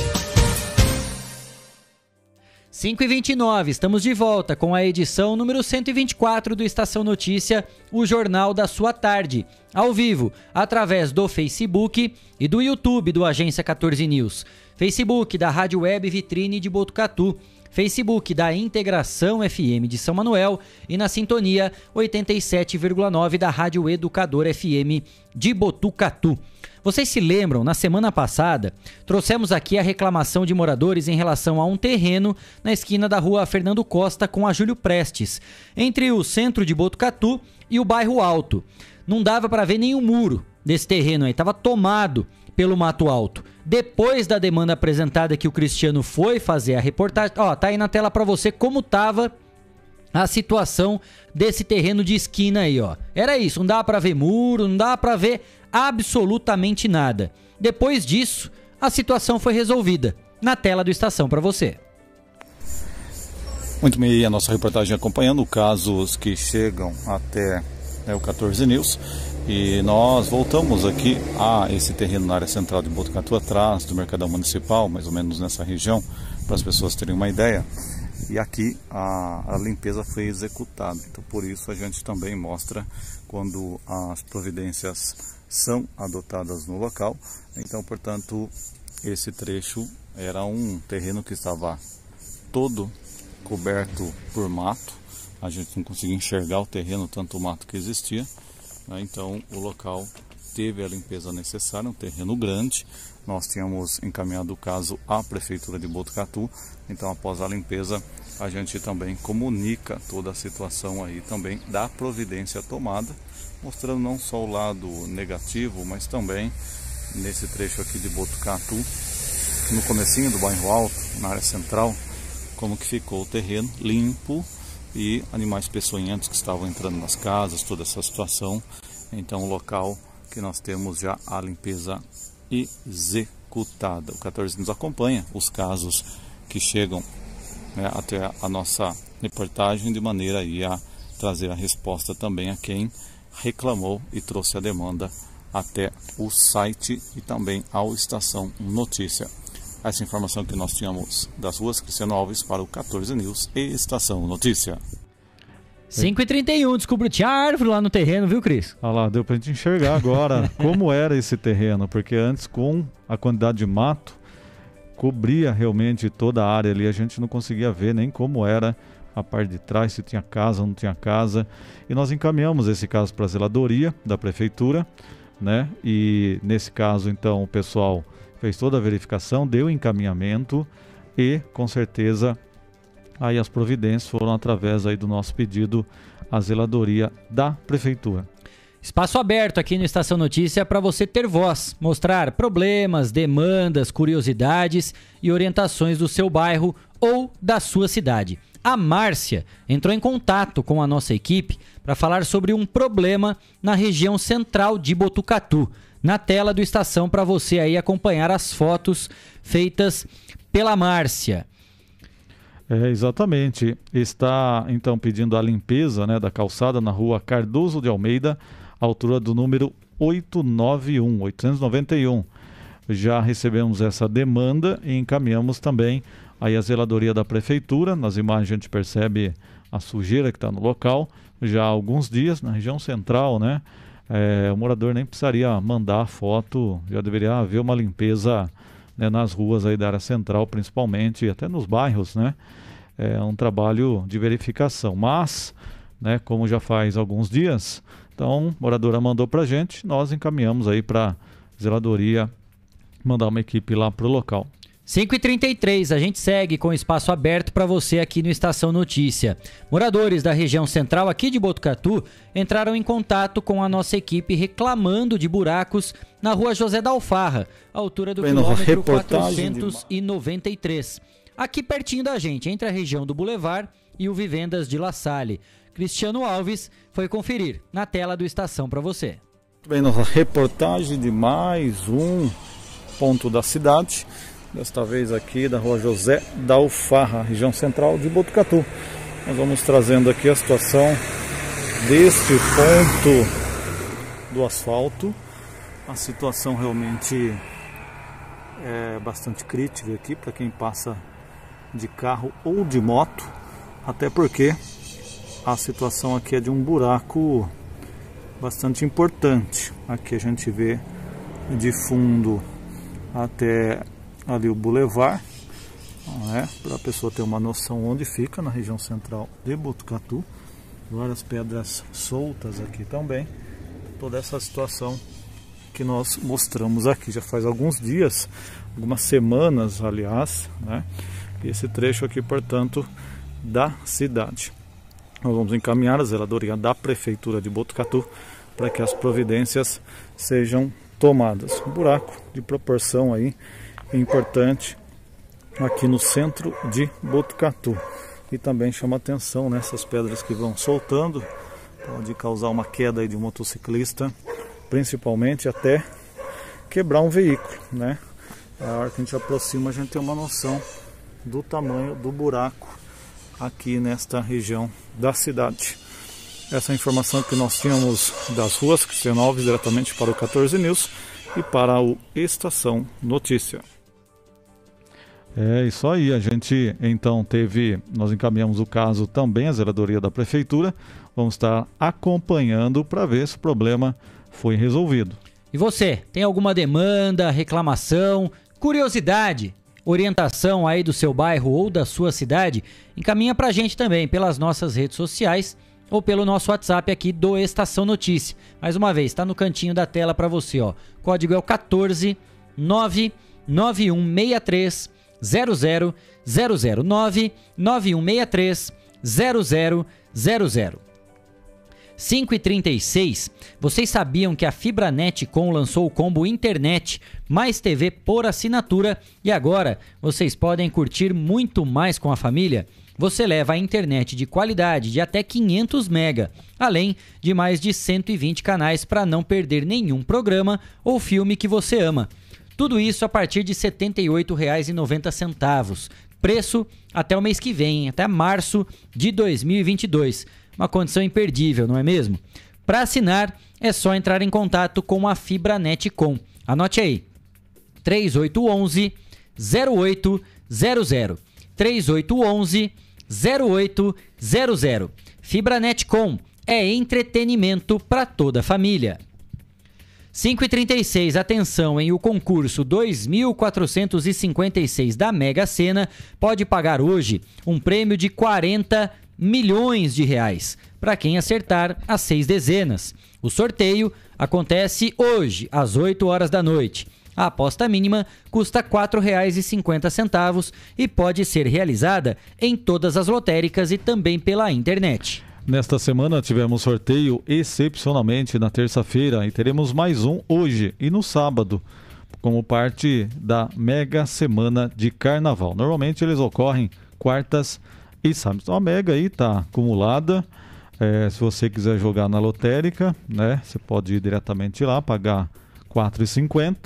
Se você quiser jogar pela internet, o site da Caixa, você tem que ter conta na Caixa para fazer um jogo simples, R$ 4,50. Se não, se você não tiver conta na Caixa, você tem que fazer um jogo mínimo, né, gastar no mínimo 30 reais, acima de 30 reais. Mesmo que você faça jogo que ele é válido para vários dias, mas você tem que gastar no mínimo 30 reais. Então, a Caixa não evoluiu ainda a ponto de conseguir vender um jogo, seja por cartão de crédito, seja que, a forma que for. Né? Então, a pessoa tem que ter a conta na Caixa para fazer um jogo simples pelo aplicativo. Senão, ele baixa o aplicativo só da loteria. Quem não tem conta na Caixa tem que gastar 30 pila para poder fazer um joguinho, né?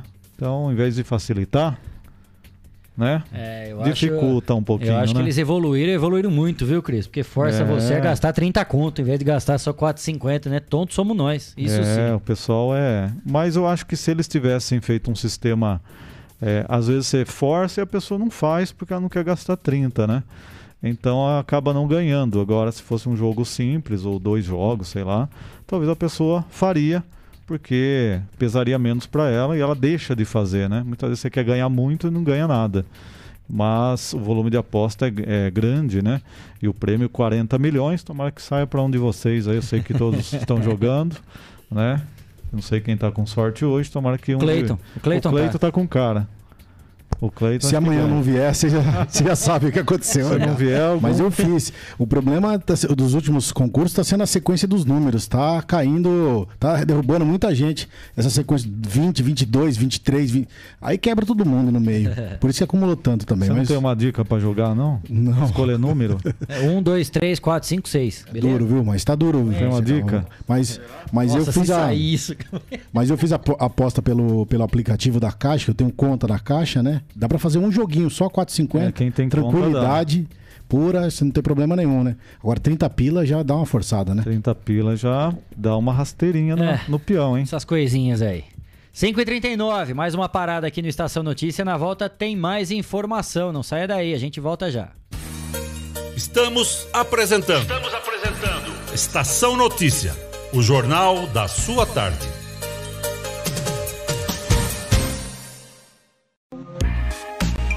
Esteticar. Seu carro merece ficar como novo. 22 anos atendendo Botucatu e região com uma equipe especializada e garantindo sempre o melhor serviço. Lavagens especiais, polimento e cristalização, higienização, hidratação e proteção dos bancos de couro, funilaria, pintura e martelinho de ouro que desamassa sem danificar a pintura. Esteticar, o seu centro estético automotivo. Rua João Gotardi, 441, atrás do campo do Inca. Telefone 3815 3497. Esteticar. Quer ficar bem informado? Acesse 14news.com.br. Fique por dentro das principais notícias e acompanhe o que é destaque em Botucatu e região. Agência 14 News. A informação começa aqui. Fogasa Botucatu, uma ótima opção para você terminar muito bem o seu dia. De quarta a domingo, servindo os melhores lanches, pastéis e aquela porção especial de dar água na boca. Experimente também nossa deliciosa Fogasa. São vários sabores à sua escolha. Venha conhecer. Estamos em frente à rotatória da rodovia Gastão da Alfarra. Ou, se preferir, peça pelo delivery 98 803 5218. Fogasa Botucatu. Voltamos a apresentar Estação Notícia, o jornal da sua tarde. 5h42, de volta com a edição número 124 do Estação Notícia, o jornal da sua tarde. Lá no primeiro bloco ainda da edição de hoje, a gente trouxe algumas informações a respeito dessa invasão da Rússia lá na Ucrânia. E o Cristiano Alves conseguiu contato com a Mariana Eckel. Ela estava na Ucrânia e por conta de todo esse risco, né, às vésperas dessa invasão, né, Cris? Ela resolveu colocar algumas peças de roupa na mochila e ó, área, né, para evitar qualquer problema maior.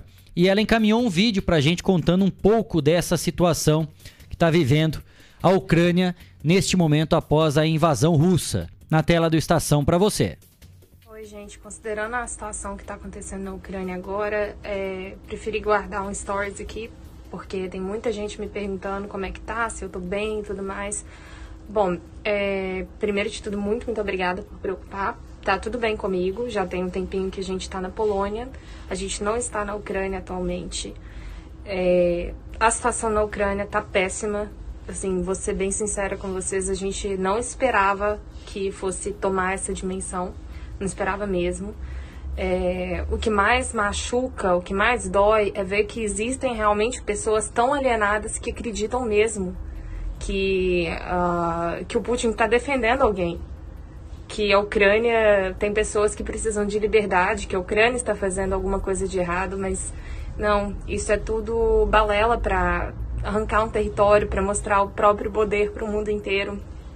E e ela continua falando Isso. aí, né, um pouquinho mais da fala dela e explicando essa situação. Então, ela que mandou para a gente esse vídeo diretamente aqui para o Estação Notícia, para 14 News. Vamos acompanhar mais um pouquinho. Basicamente, o que está acontecendo é ele está usando passado, um passado histórico que forçadamente existiu na Ucrânia, né? Nunca quis o comunismo, um país que nunca quis ser parte da Rússia, nunca quis ser um país dependente, eles não são o mesmo país.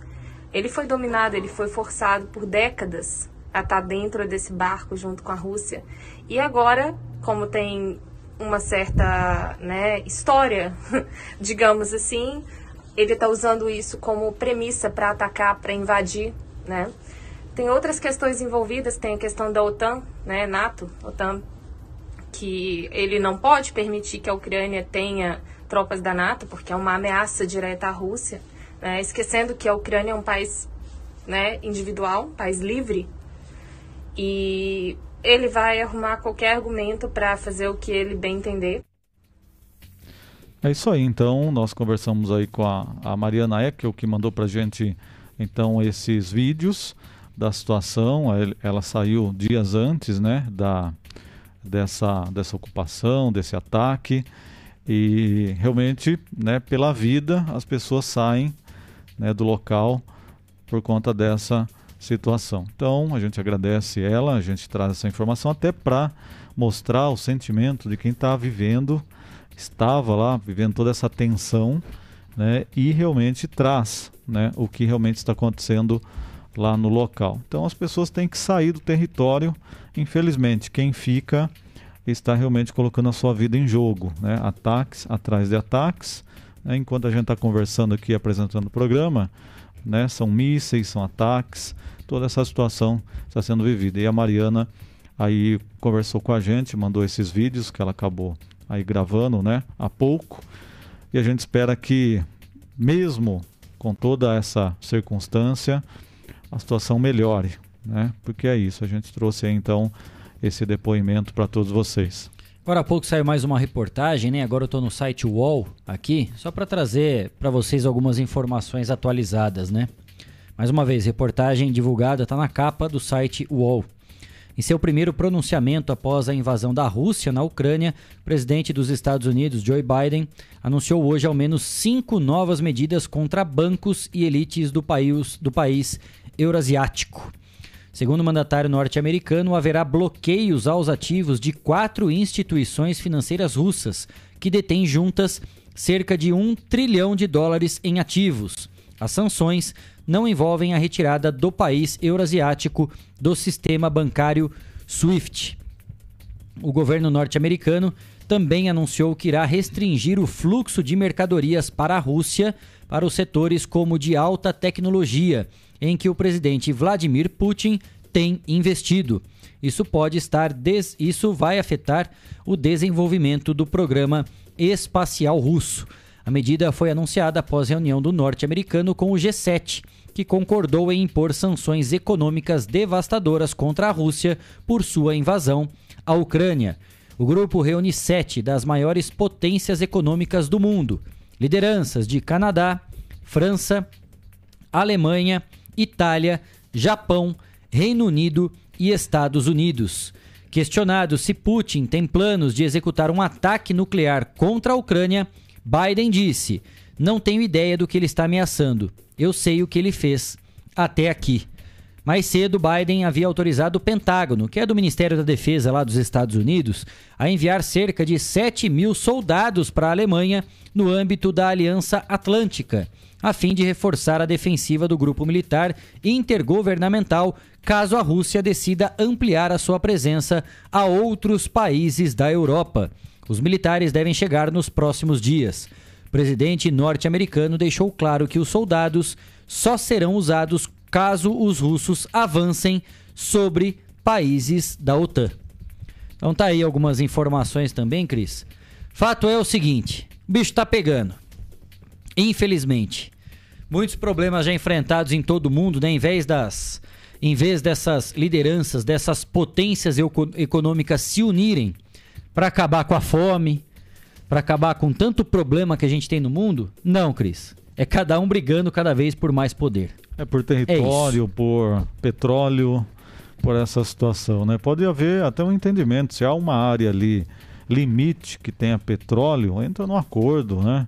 Olha, essa metade fica para você, metade fica para o nosso país vamos negociar. Agora não, a gente vai guerrear para ver quem fica com a área do petróleo. Então essa situação e às vezes não é nem só o dinheiro, às vezes é, é a poder. questão ideológica. É, e o poder, poder pelo ideológico, poder. Eu acredito nisso, eu acredito naquilo, vamos fazer uma guerra. E o poder, né, também, quem manda mais, quem tem mais poder, né, quem realmente, porque um discute com o outro, aquela questão fica discutindo a distância com o outro, hum. depois manda a tropa lá, é, e civis morrendo, toda a situação, soldados que já né, foram atingidos e morreram. É uma situação complicada da gente poder conceber e entender, mas tomara que a situação melhore por lá. É isso. Vamos dar aquele giro? 5h49, saindo aqui da região central, indo lá para o Jardim Paraíso. Com imagens em tempo real da câmera de monitoramento da lavanderia 5 a SEC. Mostrando o trânsito aí na Avenida Camilo Mazzoni, em frente ao número 1568, no Jardim Paraíso. Trânsito, como muitos dias, né, Cris? Tranquilo, já nesse finalzinho de tarde, comecinho de noite, agora 10 para 6 aqui em Botucatu. Trânsito bastante tranquilo, são as imagens de agora, lá da lavanderia 5 a Sec, mostrando a Avenida Camilo Mazzoni, em frente ao número 1568, lá no Jardim Paraíso. 10 para 6, hora de atualizar aqui no Estação Notícia as informações sobre a pandemia em Botucatu. Boletim divulgado pela Prefeitura confirmou, infelizmente, mais duas mortes por causa da doença. Uma mulher com mais de 65 anos e um homem com mais de 60 anos de idade. Agora são 335 óbitos registrados na cidade em decorrência da Covid-19. Hoje são 17 pacientes internados com diagnóstico da doença, sendo 11 no Hospital das Clínicas da Unesp e 6 no Hospital da Rede Privada. São quatro pessoas em leitos de UTI, sendo três no HC.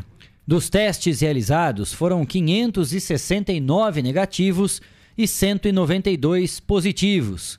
Neste momento, 1.153 botucatuenses estão em quarentena, cumprindo as medidas e protocolos de isolamento.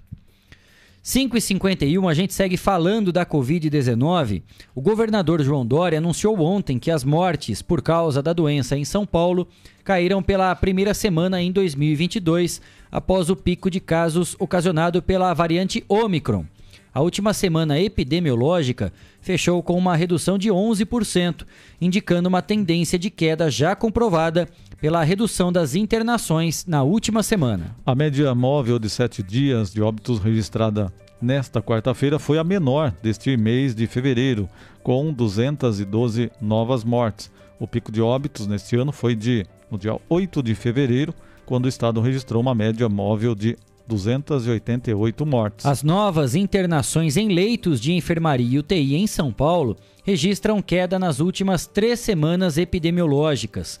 O estado tem hoje 6.220 pessoas internadas, sendo 2.540 em unidades de terapia intensiva e 3.680 em enfermarias. A redução das novas internações na última semana foi de 27,9%. Em comparação com o pico causado pela variante Omicron, apresenta uma redução de 46% no total de internados, no dia 28 de janeiro, o estado tinha 11.549 pessoas em leitos de enfermaria e UTI. Entre o total de internados em enfermaria neste ano, a redução comparada com o pico que ocorreu no dia 27 de janeiro foi de 52%. O maior número de internados em unidades de terapia intensiva ocorreu em 3 de fevereiro e a redução até aqui é de 38%. 5h53, o governo de São Paulo anunciou também ontem que mais de 65% das crianças entre 5 e 11 anos de, de, idade no estado já foram vacinadas com a primeira dose do imunizante contra a Covid-19. O governo de São Paulo iniciou nesta semana a aplicação da segunda dose da Coronavac no público infantil que tomou este imunizante, 28 dias após a aplicação da primeira. A semana E de vacinação contra a Covid-19 nas escolas ocorre entre os dias 19 e 25 de fevereiro. Os municípios que aderiram podem vacinar as crianças sem burocracia, com apenas um documento de concordância dos pais ou responsáveis que não precisam estar presentes no momento da imunização. São Paulo já aplicou 2 milhões e 700 mil doses, segundo dados do vacinômetro de ontem. Até a uma hora da tarde, 3,84% do público infantil já estava com o esquema vacinal completo.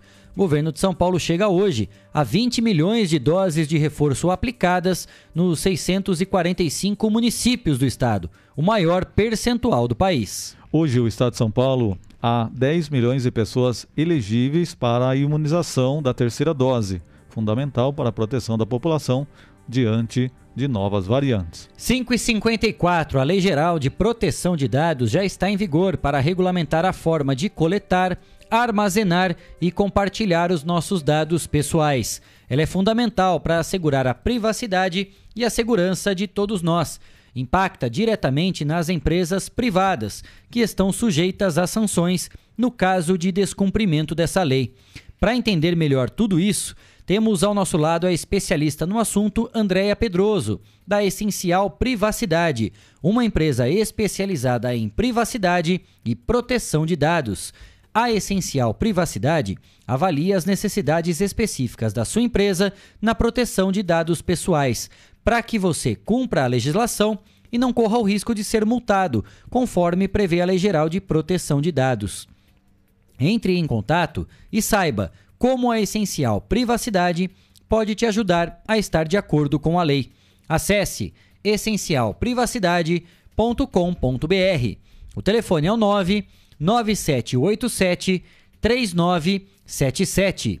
Essencial Privacidade, especializada em privacidade e proteção de dados. 5 e 56 última parada aqui no Estação Notícia. E na volta tem o esporte. Não saia daí, a gente volta já já. Estamos apresentando. Estamos apresentando. Estação Notícia, o jornal da sua tarde.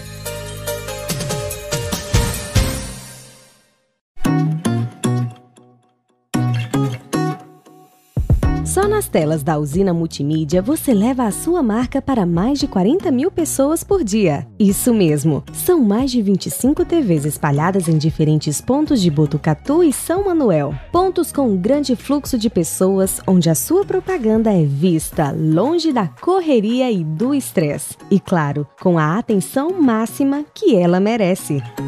Academias, clubes, salões de beleza elevadores, restaurantes e muito mais. Usina Multimídia, a maior rede de TVs indoor do Centro-Oeste Paulista. Anuncie!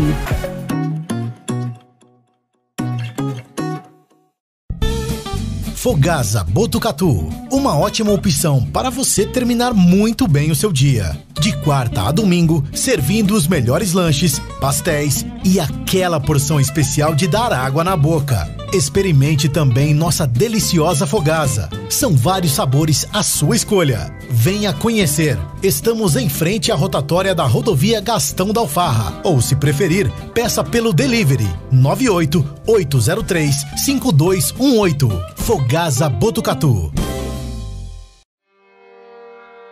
A cada dia, um novo desafio. Nesse momento de incertezas, mais do que nunca é preciso transformar ideias em oportunidades. Juntos, vamos criar a melhor estratégia para sua empresa. A Smart Comunicação é uma agência especializada em jornalismo, marketing e publicidade e propaganda.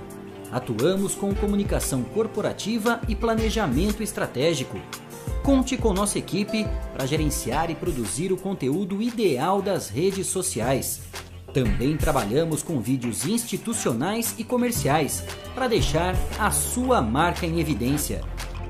Venha para a Smart Comunicação.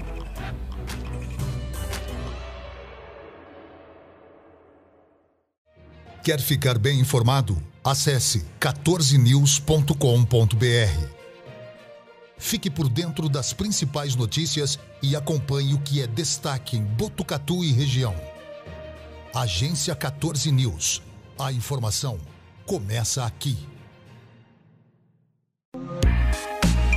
Esteticar. Seu carro merece ficar como novo. 22 anos atendendo Botucatu e região com uma equipe especializada e garantindo sempre o melhor serviço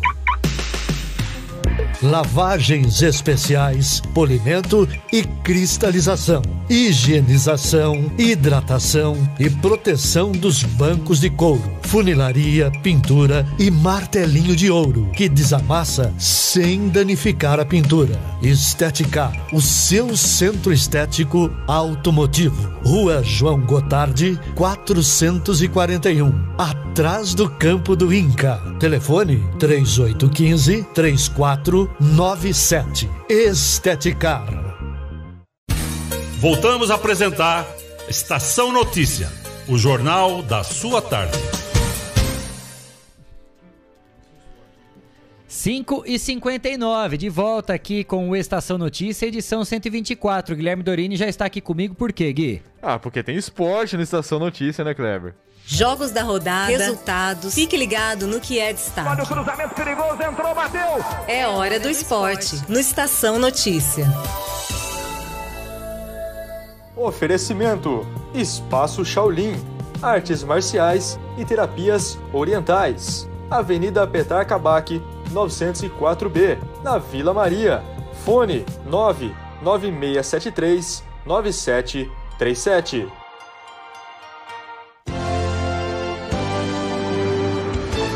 Já virou relógio, pontualmente 6 horas. A gente vai falar do esporte aqui no Estação Notícia. Começando com o prefeito Mário Pardini, que enviou à Câmara Municipal um projeto para criar Bolsa Atleta para profissionais de alto nível. Essa bolsa terá o objetivo de auxiliar esportistas de alto rendimento de Botucatu, desde o âmbito regional até internacional, se assim alcançarem, através de um chamamento público. É isso mesmo, a princípio a ideia é disponibilizar 30 bolsas anuais. Segundo o prefeito Pardini, Botucatu é celeiro de grandes esportistas em diversas modalidades e com esse auxílio vai ajudar a impulsionar jovens a irem ainda mais longe. 6 e 1. Ontem tivemos jogo pela Copa do Brasil para alegria de Cleiton Santos. O Santos foi até o Pernambuco para enfrentar a equipe do Salgueiro e venceu por 3 a 0. O jogo foi disputado lá no estádio Cornélio de Barros. Gols marcados por Ângelo, Vinícius Zanocelo e Juan.